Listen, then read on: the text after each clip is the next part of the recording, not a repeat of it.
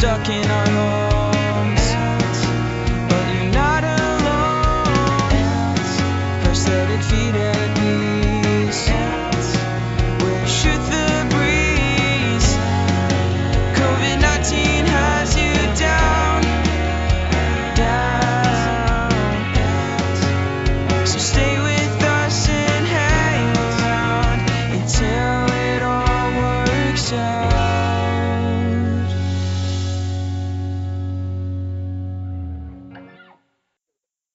Hi, I'm Peggy. And I'm Dave. Happy post Thanksgiving, Dave. Thank you. We made it through. We did. So, inquiring minds want to know because we actually have received emails asking us how Are did Dave's tur- how would how did Dave's turkey turn out? Yeah, we haven't recorded in several days because I was hospitalized. No, um, the turkey came out surprisingly well, I would say.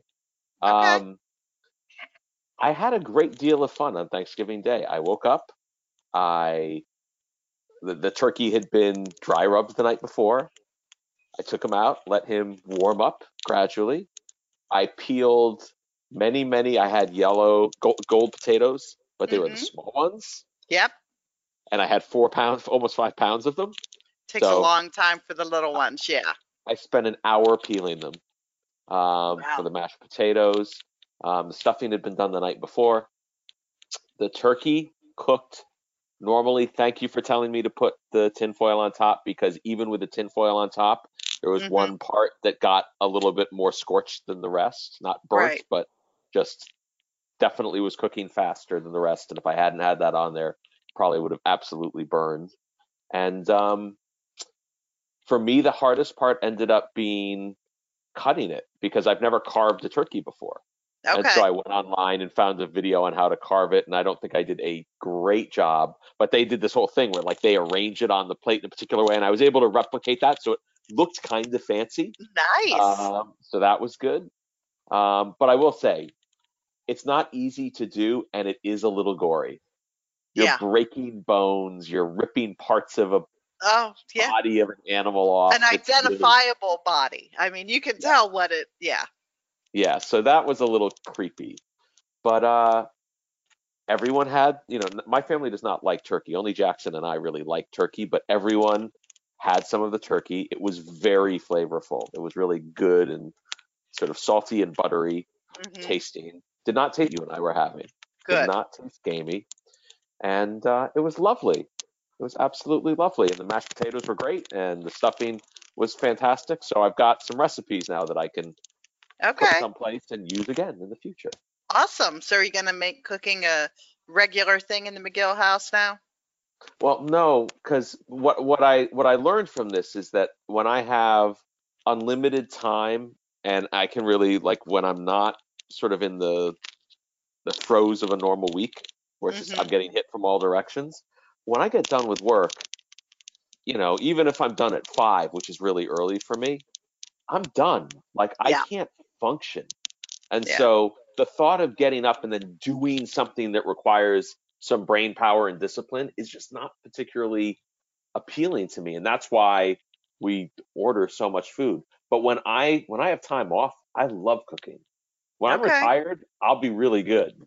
Um, but that's still a few years away, God willing. Awesome. Yeah. Well, I'm glad it worked out for you.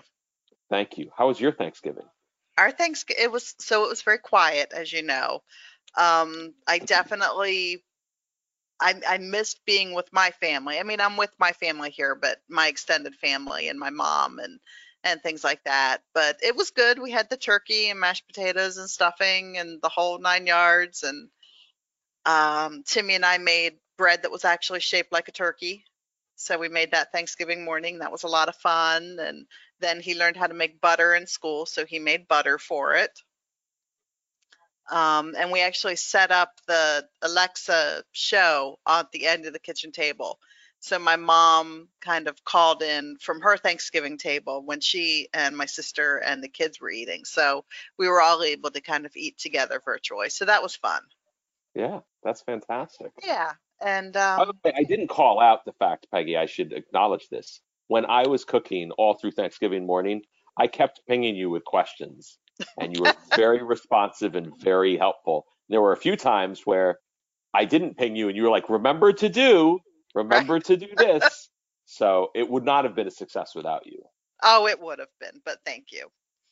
So, but it was good. It it was a quiet Thanksgiving, but it was fun. Um, spent Friday uh, shopping. I'm done with Christmas now. Completely done. Nobody's getting anything else. It's done, done, done, done, done. Um, and finished decorating.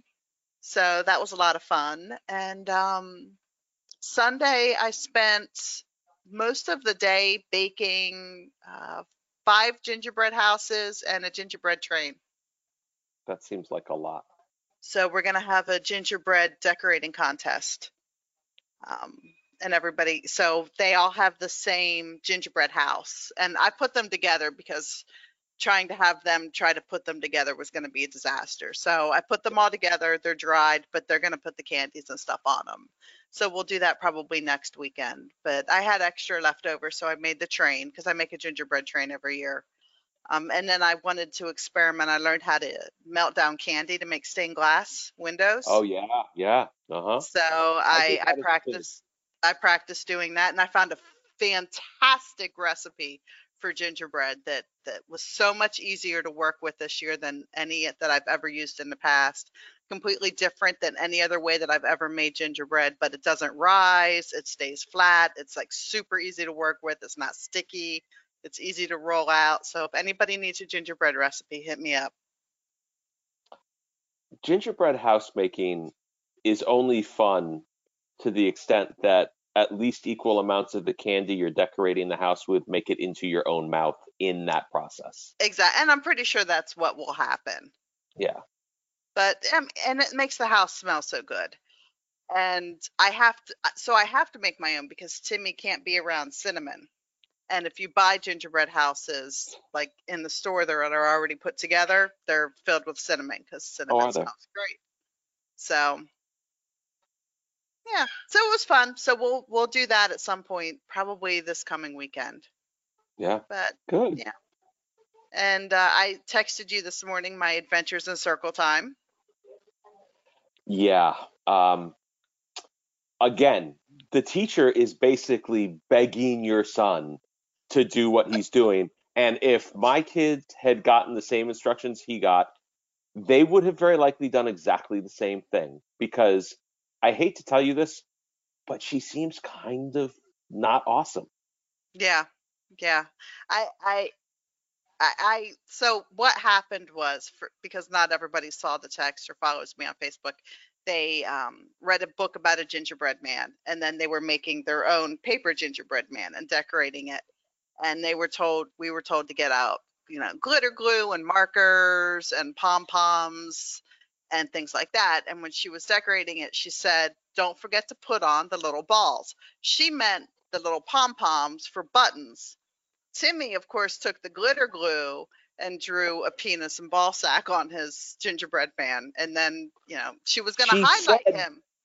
She She- said put balls on him. He he followed the instructions. I don't understand how a sentient teacher would ever say that. You just say put the buttons on the chest or put the balls on the chest Right, of the gingerbread man for his Right. coat.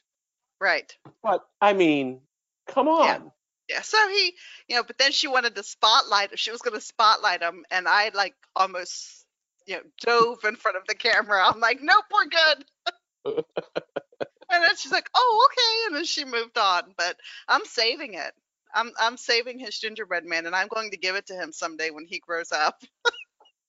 Yeah, it's the first anatomically correct gingerbread man in modern history. So that was my Unbelievable. yeah.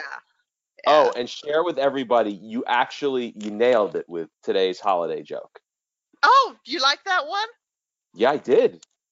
I did. Why are the elves afraid of Santa? I don't know, Peggy, why. Because they're claustrophobic. See? Get it? That- They're th- claws. yeah, I do. Yeah, they're scared of him. Yeah. Exactly. that's that's actually a halfway decent joke. See, I was so Chris- excited to to read that one this morning. I was like, "Oh my god, that's clever." Yeah, my Christmas ones are good because it, it I can cover elves and Santa and snowmen and all of it fits in. So it's a much wider variety. So Yeah. you're in for a real treat in the next 24 days. Can't wait. All right. Well, good connecting with you again. Yes, it's been a long time, but it was uh, also good to take a little break and come back fully recharged. I think. Yeah, there you go. Can you all believe right. it? We're like we only have 29 days left in the year. I know. 30 days. Scary. Wow. Eh, You know, I wonder where 2020 went, and then I think, oh, that's right, it went me sitting in the house watching a pandemic. Oh yeah, no. It's, the the year was simultaneously the longest year of our lives, and it raced by. I don't get it. Yeah, it's crazy. It's because every day was something new, right? It's like you, you don't know what you're going to wake up to each morning. So, yeah, good times. All right. All right. Great talking to you. Take care. You too. Bye.